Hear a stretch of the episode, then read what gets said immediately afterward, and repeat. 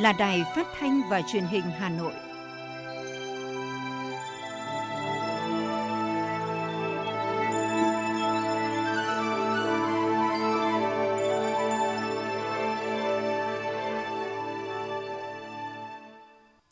Kính chào quý vị các bạn. Bây giờ là chương trình thời sự của Đài Phát thanh và Truyền hình Hà Nội, phát trực tiếp trên sóng phát thanh tần số FM 90 MHz. Trên nay thứ sáu ngày 4 tháng 3 năm 2022 có những nội dung chính sau đây.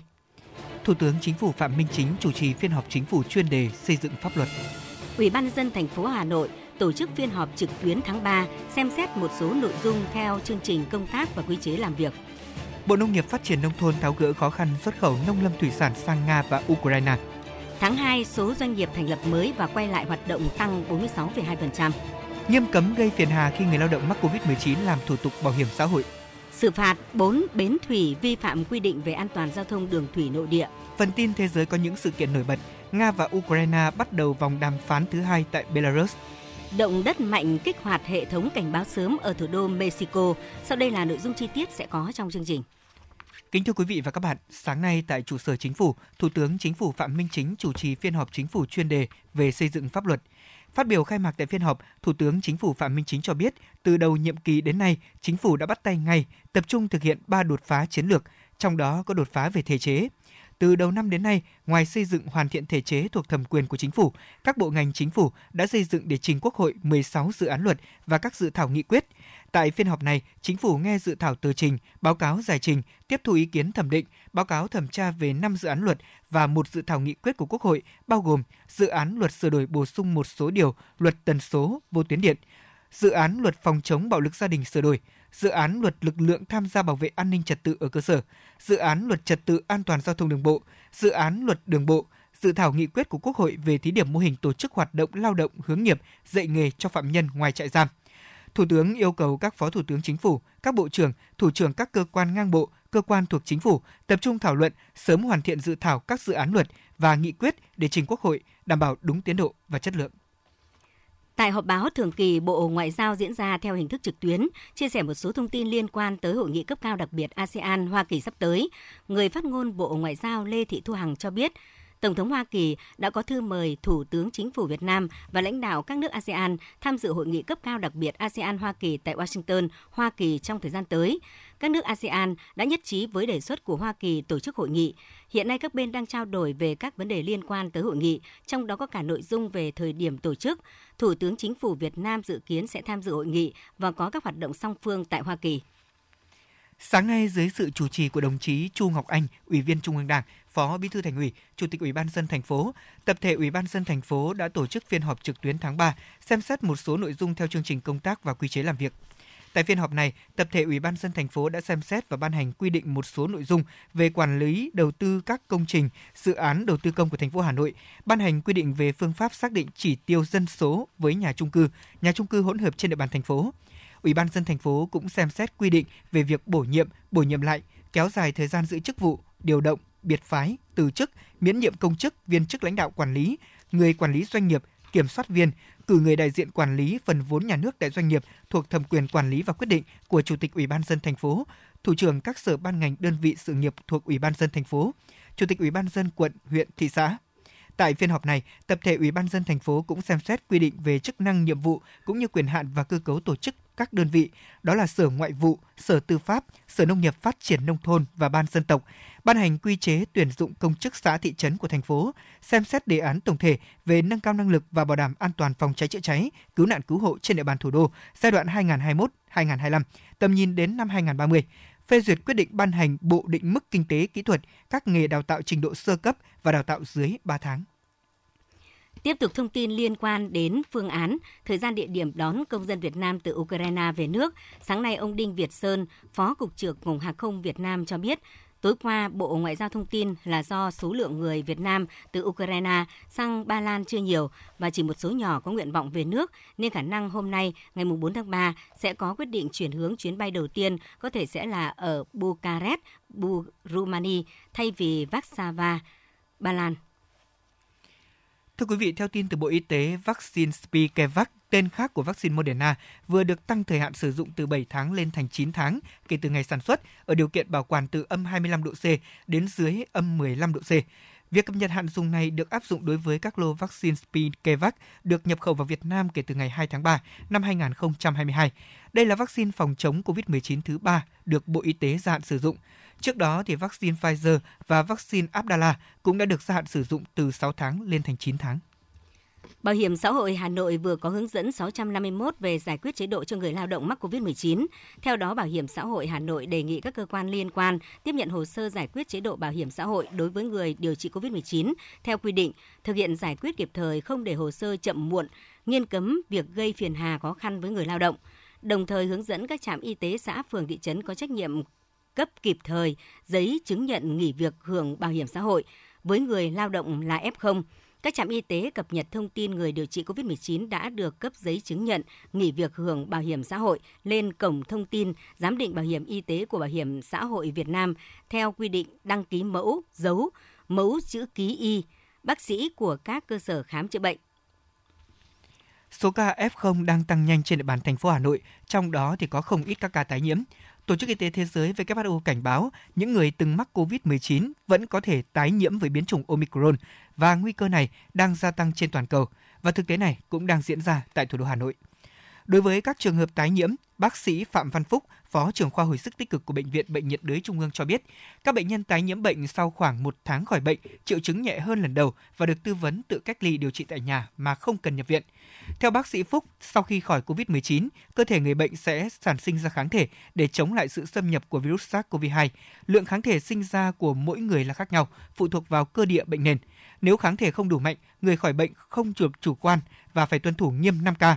Khi tiếp xúc với F0 mang biến chủng mới thì những người này cũng sẽ có nguy cơ tái nhiễm. Lần đầu tiên, người nhiễm chủng Delta, nhưng lần thứ hai có thể bị nhiễm chủng Omicron. Theo khuyên cáo của các chuyên gia y tế, để hạn chế tái nhiễm, người dân cần tuân thủ nghiêm nguyên tắc 5K, hạn chế đưa tay lên mắt, mũi, miệng ngay cả khi đã khỏi bệnh.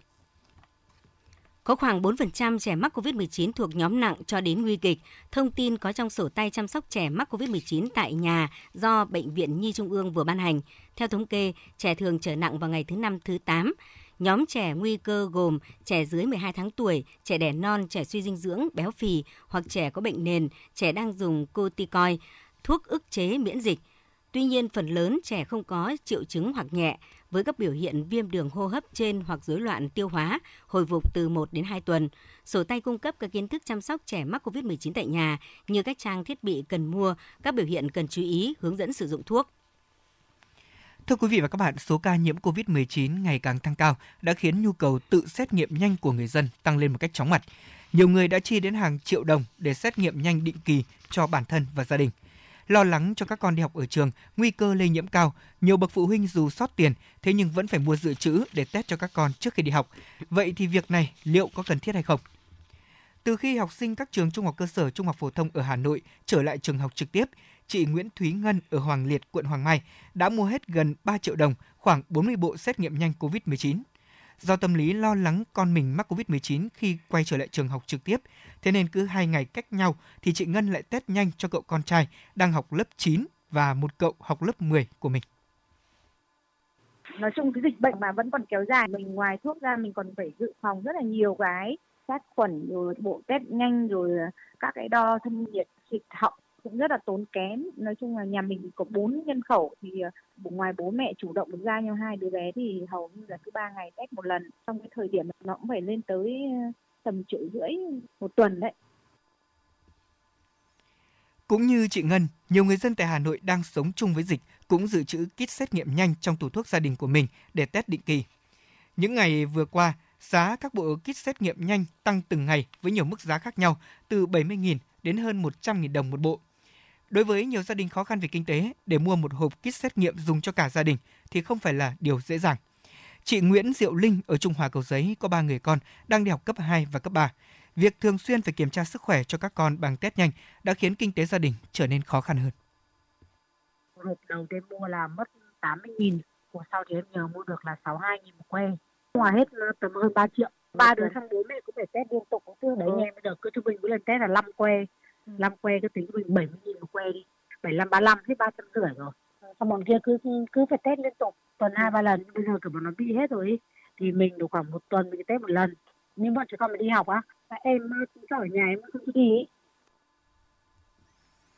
Để giảm bớt chi phí, chị Vi Minh Tâm ở quận Long Biên Hà Nội cho biết, gia đình tăng cường bổ sung dinh dưỡng và thực hiện các biện pháp 5K thay vì test nhanh hàng ngày, chỉ test nhanh khi nghi ngờ có triệu chứng của bệnh. Nhà mà ba đứa con, test một phát mất 300 nghìn, thì người ta lấy đâu có tiền, đủ các loại chi phí. Bây giờ bị nhiều như thế, cái này test nhiều không tốt đâu, nó nó làm cho viêm mụn. Nếu mà đi học mà có triệu chứng thì mới nên test ăn uống ngủ nghỉ cho nó tốt ấy để nó tăng đề kháng lên.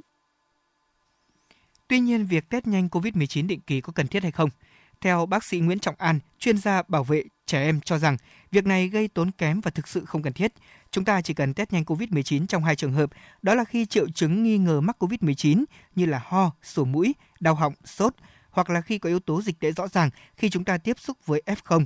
Hiện chúng ta đã mở cửa và thích ứng linh hoạt với dịch bệnh này. Thay vì test thường xuyên để biết mình có bị nhiễm bệnh hay không, người dân cần tuân thủ nghiêm khuyến cáo 5K và chấp hành tốt các quy định cách ly khi là F0, F1. Bác sĩ Nguyễn Trọng An khuyến cáo các bậc phụ huynh như sau. Bên Bộ Giáo dục rồi là y tế cũng đều có hướng dẫn rất đầy đủ. Không ai bắt buộc là tất cả các cháu trước khi vào lớp phải test. Nhưng tùy theo là yêu cầu sự lo lắng của các phụ huynh thì người ta đề nghị thôi. Nhưng là cái việc test này 30% là dương tính giả. À, như vậy thì tức là cái tác dụng nó không cao, test nhanh chỉ có một sự cảnh báo thôi. Thì tôi vẫn đề nghị là tuân thủ các cái hướng dẫn của ngành y tế, nhưng tôi đề nghị là không khuyến khích test liên tục cho các em. Việc tự test nhanh là quyền của người dân. Tuy nhiên, việc test nhanh chỉ có hiệu quả khi người dân có triệu chứng nghi ngờ. Khi người dân tự xét nghiệm nhanh nhiều lần, thế nhưng chưa đúng cách thì không những không đạt hiệu quả mà còn gây tốn kém một cách không cần thiết. Thưa quý vị và các bạn, tối qua Bộ Y tế công bố cả nước ghi nhận 176.000 ca nhiễm COVID-19 mới, 95 ca tử vong. Trung bình số ca nhiễm mới tại Việt Nam một tuần qua là 95.000 ca một ngày. Tại phiên họp báo chính phủ, Thứ trưởng Bộ Y tế ông Đỗ Xuân Tuyên đã giải thích ý nghĩa của việc công bố số ca nhiễm mỗi ngày. Cái việc mà thống kê số F0 là chúng ta vẫn phải làm bình thường. Bởi vì cái việc thống kê này nó phục vụ cho công tác dự báo dự đoán và nó phục vụ cho cái nghiên cứu để chúng ta đưa ra các cái biện pháp phòng chống dịch cũng như là các biện pháp phát triển kinh tế thì nó đáp ứng được cái bên ngoài. Cái thứ hai là là cái việc công bố công khai trên cổng thông tin à, trên các cái cơ quan đại chúng lãnh đạo bộ đã giao cho cục y tế dự phòng chủ trì cùng với các đơn vị phối hợp để nghiên cứu và báo cáo đề xuất với bộ y tế Thứ trưởng Bộ Y tế cũng khuyến cáo người dân có thể làm xét nghiệm nhanh COVID-19 mẫu gộp các thành viên trong gia đình thay vì mỗi người dùng một bộ kit và cũng chỉ nên xét nghiệm mẫu gộp 2 đến 3 ngày một lần. Việc thống kê số ca nhiễm COVID-19 hàng ngày vẫn rất cần thiết. Đây là khẳng định của đại diện Bộ Y tế trước ý kiến đề xuất dừng công bố ca nhiễm COVID-19 mỗi ngày. Thưa quý vị, đến thời điểm hiện tại, cơ quan điều tra của 62 trên 63 tỉnh thành phố đã tiến hành thu thập tài liệu liên quan đến công ty Việt Á bán kit xét nghiệm trực tiếp, gián tiếp cho các tổ chức cá nhân, các pháp nhân tại các địa phương. Thông tin này vừa được người phát ngôn của Bộ Công an, Trung tướng Tô Ân Sô, tránh văn phòng Bộ Công an cung cấp cho báo chí tại buổi họp báo chính phủ vừa qua. Cụ thể, cơ quan điều tra đã tiến hành phong tỏa kê biên và thu hồi tài sản trị giá 1.600 tỷ đồng có liên quan đến vụ Việt Á. Trước đó, báo cáo tại phiên họp của Thường vụ Quốc hội ngày 18 tháng 1, Thứ trưởng Bộ Công an, Tổng Giám đốc Công ty Cổ phần Công nghệ Việt Á Phan Quốc Việt bị cáo buộc nâng khống giá kit xét nghiệm COVID-19 lên khoảng 45%, chi hoa hồng gần 800 tỷ đồng. Hiện nay, Bộ Công an đã khởi tố hơn 20 người về nhiều tội danh như là vi phạm quy định về đấu thầu gây hậu quả nghiêm trọng, lợi dụng chức vụ quyền hạn trong khi thi hành công vụ, đưa và nhận hối lộ.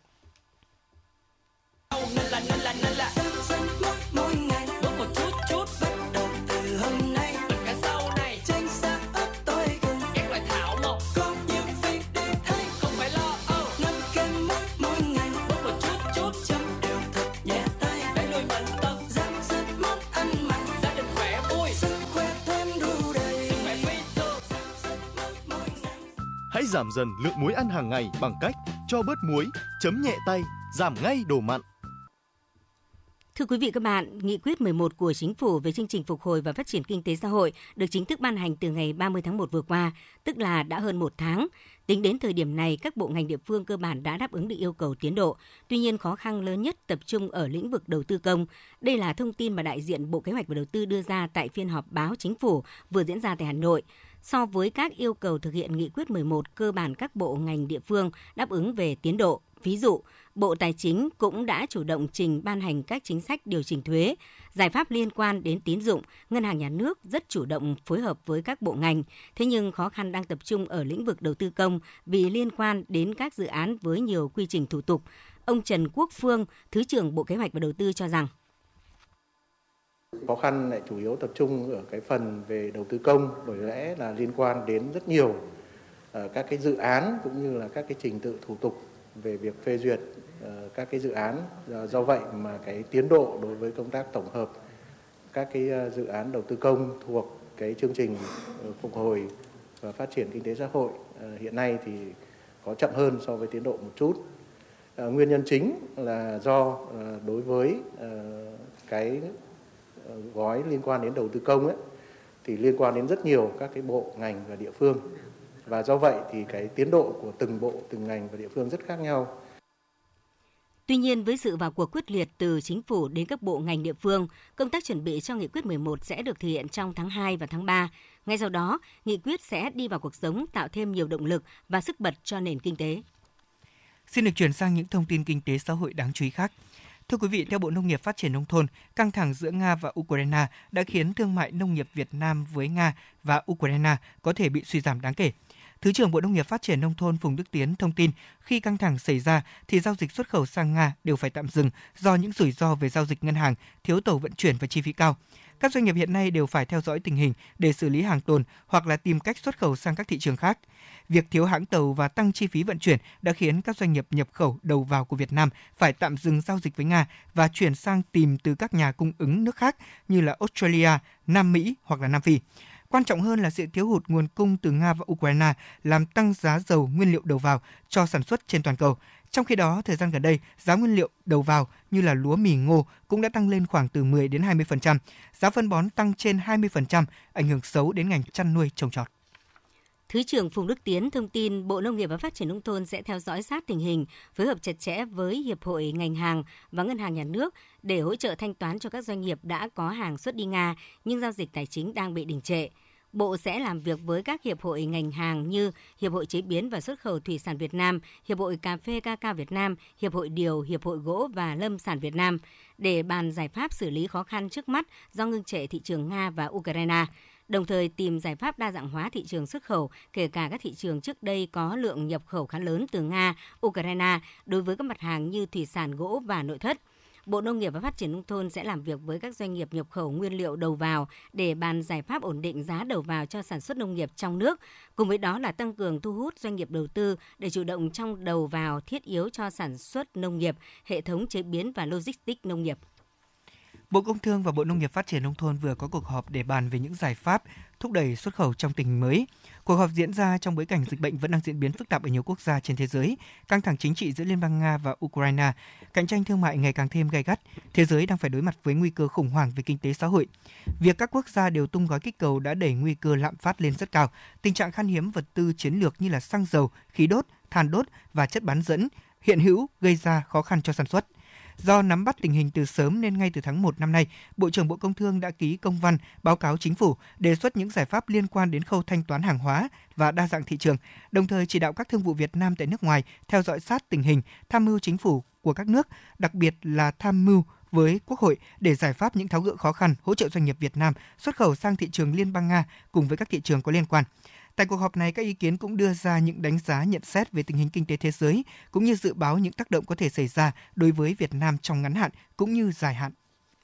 Thông tin về thị trường xuất nhập khẩu hàng hóa trong 2 tháng đầu năm 2022, Bộ Công Thương cho biết Việt Nam xuất siêu sang Liên bang Nga 109,1 triệu đô la Mỹ và xuất siêu sang Ukraine 49,1 triệu đô la Mỹ. Về tổng thể Hoa Kỳ tiếp tục là thị trường xuất khẩu lớn nhất của Việt Nam, Trung Quốc là thị trường nhập khẩu lớn nhất của Việt Nam. Cũng theo Bộ Công Thương, xuất siêu sang Liên minh châu Âu của Việt Nam ước đạt 5,04 tỷ đô la Mỹ, xuất siêu sang Nhật Bản ước đạt 236 triệu đô la Mỹ. Riêng với thị trường Hàn Quốc 2 tháng qua, Việt Nam nhập siêu 6,16 tỷ đô la Mỹ, thị trường ASEAN nhập siêu 1,75 tỷ đô la Mỹ. Thưa quý vị, theo Tổng cục Thống kê thì những giải pháp về chỉ đạo quyết liệt kịp thời của Chính phủ, Thủ tướng Chính phủ đã đạo tạo được sự yên tâm và tin tưởng cho cộng đồng doanh nghiệp. Nhờ đó mà trong 2 tháng đầu năm nay đã có 22,3 nghìn doanh nghiệp quay trở lại hoạt động, tăng 102,5% so với cùng kỳ của năm 2021 từ đó nâng tổng số doanh nghiệp thành lập mới và doanh nghiệp quay trở lại hoạt động trong 2 tháng đầu năm lên 42,6 nghìn doanh nghiệp, tăng 46,2% so với cùng kỳ năm trước. Bình quân một tháng có 21,3 nghìn doanh nghiệp thành lập mới và quay trở lại hoạt động. Cũng trong 2 tháng đầu năm nay thì số doanh nghiệp tạm dừng kinh doanh có thời hạn là 32,7 nghìn doanh nghiệp, 8,9 nghìn doanh nghiệp ngừng hoạt động chờ làm thủ tục giải thể, tăng 6,3%. Bình quân một tháng có 22,4 nghìn doanh nghiệp rút lui khỏi thị trường. Bộ Y tế vừa có công văn phúc đáp Bộ Văn hóa Thể thao và Du lịch về việc xin ý kiến đối với dự thảo phương án mở cửa lại hoạt động du lịch trong điều kiện bình thường mới. Theo đó, Bộ Y tế đề nghị Bộ Văn hóa Thể thao và Du lịch cân nhắc bổ sung sửa đổi nội dung dự thảo một số nội dung liên quan đến công tác phòng chống dịch COVID-19. Theo đó, việc mở lại các hoạt động du lịch trong điều kiện bình thường mới cần căn cứ trên kết quả đánh giá cấp độ dịch bệnh tại mỗi địa phương, khu vực dự kiến cung cấp dịch vụ lưu trú tham quan, vui chơi giải trí cho khách du lịch. Đồng thời địa phương cần có kế hoạch dự phòng đáp ứng với các tình huống dịch bệnh COVID-19 có thể xảy ra trong quá trình mở cửa đón khách du lịch nhằm đảm bảo an toàn tuyệt đối cho du khách và cộng đồng. Đáng chú ý, ngành y tế không chấp nhận kết quả test nhanh với khách quốc tế khi nhập cảnh, đồng thời yêu cầu những khách quốc tế không rời khỏi nơi lưu trú trong vòng 24 giờ đầu kể từ khi nhập cảnh. Bộ Y tế cũng khuyến cáo khách không nên rời khỏi nơi cư trú trong 72 giờ đầu. Trong ngày thứ hai và thứ ba, nếu muốn rời khỏi nơi cư trú, du khách phải xét nghiệm SARS-CoV-2 hàng ngày, xét nghiệm nhanh hoặc PCR âm tính. Các doanh nghiệp du lịch chuyên đón khách quốc tế cho rằng nếu thực hiện theo phương án đề xuất của Bộ Y tế với khách quốc tế nhập cảnh, Việt Nam sẽ khó thu hút khách. Thành đoàn Hà Nội vừa phối hợp với công ty cổ phần tập đoàn công nghệ Meta 365 cho ra mắt công trình thanh niên QR, các điểm di tích lịch sử văn hóa địa chỉ đỏ trên địa bàn thành phố Hà Nội tại website https 2 2 chéo tháng thanh niên meta 365 ai Đây là công trình chào mừng Đại hội Đoàn Thanh niên Cộng sản Hồ Chí Minh các cấp nhiệm kỳ 2022-2027 của Đoàn Thanh niên thành phố Hà Nội với mong muốn đưa hình ảnh thực tế của các điểm di tích lịch sử của thủ đô vào không gian ảo, sử dụng công nghệ thực tế ảo và công nghệ ứng dụng hình ảnh đa chiều 360, công trình thanh niên đã được quay ghi hình toàn cảnh 5 địa điểm di tích lịch sử văn hóa và địa chỉ đỏ trên địa bàn thị xã Sơn Tây, Hà Nội, bao gồm thành cổ Sơn Tây, cổng làng cổ Đường Lâm, lăng mộ và đền thờ vua Ngô Quyền, văn miếu Sơn Tây, đình Mông Phụ, xã Đường Lâm. Để giới thiệu về từng khu vực tham quan tại các khu di tích này, công trình kết hợp với công nghệ trí tuệ nhân tạo AI, giọng nói để thuyết minh bằng hai ngôn ngữ là tiếng Việt và tiếng Anh. Tại mỗi một điểm di tích đều được gắn các mã QR tích hợp liên kết với các nền tảng mạng xã hội như là Facebook, YouTube, Zalo nhằm nâng cao tính phổ biến và thuận tiện trong quá trình truy cập của du khách khi tới tham quan. Để tránh những tai nạn giao thông đáng tiếc xảy ra từ ngày 1 đến ngày 3 tháng 3, Thanh tra Sở Giao thông Vận tải Hà Nội tiến hành kiểm tra đột xuất các bến thủy trên địa bàn Hà Nội, trong đó xử phạt 4 đơn vị vi phạm với các lỗi không hướng dẫn hành khách sử dụng dụng cụ cứu sinh, thiếu bảng nội quy, bảng niêm yết giá vé theo quy định. Như vậy, từ đầu năm 2022 đến nay, lực lượng thanh tra Sở Giao thông Vận tải Hà Nội đã kiểm tra, xử lý 12 trường hợp bến thủy vi phạm các quy định pháp luật về đảm bảo trật tự an toàn giao thông và phòng chống dịch COVID-19, phạt vi phạm hành chính 37 triệu 210 nghìn đồng. Các hành vi vi phạm chủ yếu là hoạt động không phép chở quá số hành khách, trang bị không đủ áo phao theo quy định, không có bảng niêm yết giá vé, không có bảng nội quy hoạt động, không hướng dẫn hành khách sử dụng dụng cụ cứu sinh.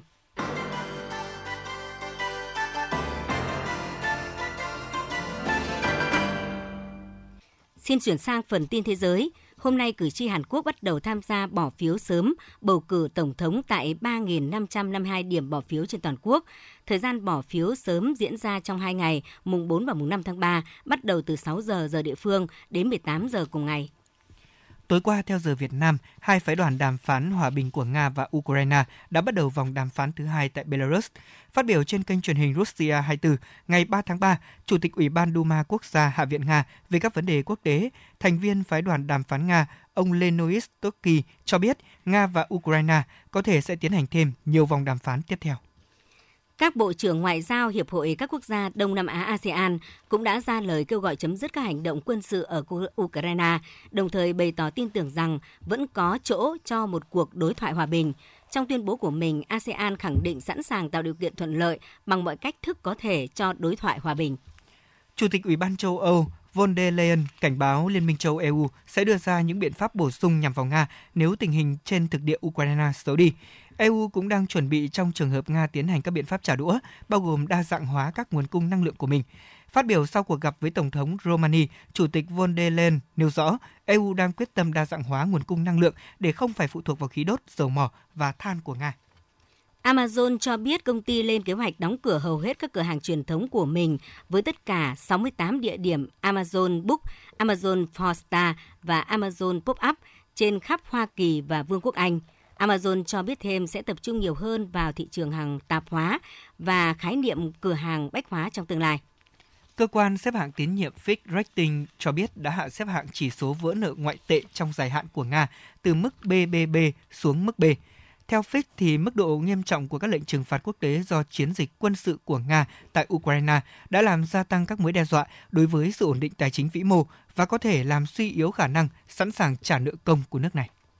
Theo kênh CNN, OneWeb, một công ty khởi nghiệp vệ tinh tại London, Anh đang nỗ lực kết nối Internet toàn cầu và trở thành đối thủ cạnh tranh chính của chùm Internet vệ tinh Starlink của tỷ phú Elon Musk. Công ty này có kế hoạch phóng một loạt 36 vệ tinh Internet vào ngày 4 tháng 3, theo một phần trong kế hoạch phóng chùm 648 vệ tinh.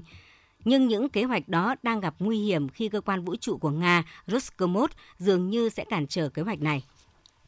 Đại dịch COVID-19 đã gây hậu quả nặng nề về sức khỏe tâm thần và đây là nhận định mới được Tổ chức Y tế Thế giới WHO đưa ra. Theo tổ chức này, số trường hợp mắc các bệnh về tâm thần như lo âu trầm cảm đã tăng tới hơn 25% trên toàn cầu và riêng trong năm đầu tiên của đại dịch, số ca mắc hội chứng rối loạn trầm cảm cũng tăng tới hơn 27%. Những nơi ghi nhận tình trạng gia tăng cao nhất là những nơi ghi nhận tỷ lệ ca mắc mới hàng ngày và tình trạng hạn chế di chuyển ở mức cao. Trẻ em gái và phụ nữ cũng chịu ảnh hưởng nặng nề hơn so với nam giới. Người trẻ, đặc biệt trong nhóm tuổi từ 20 đến 24, chịu tác động nghiêm trọng hơn người cao tuổi. Tối qua, theo giờ Việt Nam, một trận động đất có độ lớn 5,7 độ Richter đã làm rung chuyển Mexico, kích hoạt hệ thống cảnh báo sớm ở thủ đô Mexico City cách đó vài trăm km. Cơn địa chấn đã kích hoạt hệ thống báo động của thủ đô Mexico City là hệ thống sử dụng các thiết bị theo dõi địa chấn để đưa ra cảnh báo trước về một trận động đất. Người dân trong nhiều tòa nhà đã phải sơ tán khẩn cấp, hiện chưa có báo cáo về thiệt hại trong trận động đất này. Thưa quý vị, theo hãng tin Reuters ngày 3 tháng 3, tàu chở hàng Hess của Estonia đã bị đắm ngoài khơi cảng Odessa của Ukraine sau một vụ nổ. Giám đốc điều hành cơ quan vận tải Vista có trụ sở tại Tallinn, ông Igor Iver cho biết hai thành viên thủy thủ đoàn đang ở trên một bè cứu sinh trong khi bốn người khác vẫn đang mất tích. Ông cho rằng tàu Hess có thể đã vướng phải mìn.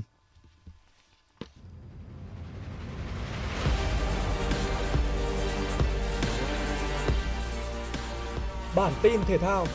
Bản tin thể thao.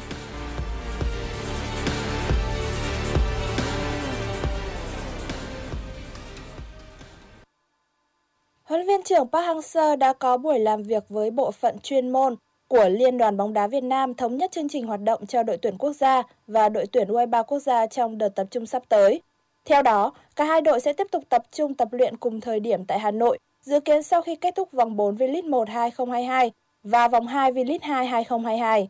Nhiệm vụ của đội tuyển quốc gia là hai trận đấu còn lại tại vòng loại thứ 3 FIFA World Cup 2022 gặp đội tuyển Oman trên sân nhà vào ngày 24 tháng 3 và gặp đội tuyển Nhật Bản trên sân khách vào ngày 29 tháng 3. Trong khi đó, nhiệm vụ của đội tuyển U23 quốc gia là hướng tới mục tiêu bảo vệ ngôi vô địch tại SEA Games 31 do Việt Nam đăng cai tổ chức vào tháng 5 tới. Do hai đội tuyển tập trung song song nên huấn luyện viên Park Hang-seo sẽ chịu trách nhiệm quản lý chung cả hai đội tuyển, đồng thời phân công nhiệm vụ cụ thể cho các trợ lý trong ban huấn luyện hai đội tuyển nhằm đảm bảo tốt nhất công tác chuẩn bị cho hai đội. Theo kế hoạch, đội tuyển U23 quốc gia sẽ tham dự giải giao hữu quốc tế Dubai Cup 2022 từ ngày 20 tháng 3 đến 30 tháng 3, trùng với thời gian đội tuyển quốc gia thi đấu vòng loại FIFA World Cup 2022. Do vậy, huấn luyện viên Park Hang-seo sẽ làm việc với Liên đoàn bóng đá Việt Nam để thống nhất giao nhiệm vụ cho một trợ lý quán xuyến công việc tại đội tuyển U23 quốc gia tham dự giải đấu nói trên. Ở trận đấu muộn vòng 5 Cúp E3, Everton đã trải qua 45 phút đầu tiên thi đấu bế tắc trong màn so tài với các cầu thủ đến từ giải hạng 5 của Anh là Boreham Wood. Dù cầm bóng đến 79%, nhưng đoàn quân của huấn luyện Frank Lampard đã thất bại trong việc có bàn thắng. Sang hiệp 2, hàng tấn công của đội chủ nhà thi đấu khởi sắc hơn và họ đã có được chiến thắng 2-0 ở trận đấu này với cú đúp của Salomon Rondon ở các phút 57 và 84.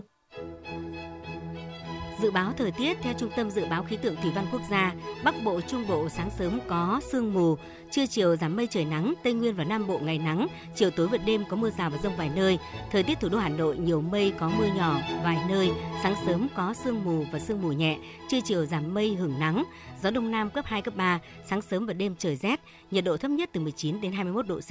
nhiệt độ cao nhất từ 24 đến 26 độ C. Quý vị và các bạn vừa nghe chương trình thời sự của Đài Phát thanh và Truyền hình Hà Nội, chịu trách nhiệm sản xuất Phó Tổng giám đốc Nguyễn Tiến Dũng. Chương trình hôm nay do biên tập viên Xuân Luyến, Nguyễn Hằng, các phát thanh viên Lê Thông Thanh Hiền cùng kỹ thuật viên Quốc Hoàn phối hợp thực hiện. Kính chào tạm biệt và hẹn gặp lại quý vị trong chương trình thời sự 19 giờ tối nay.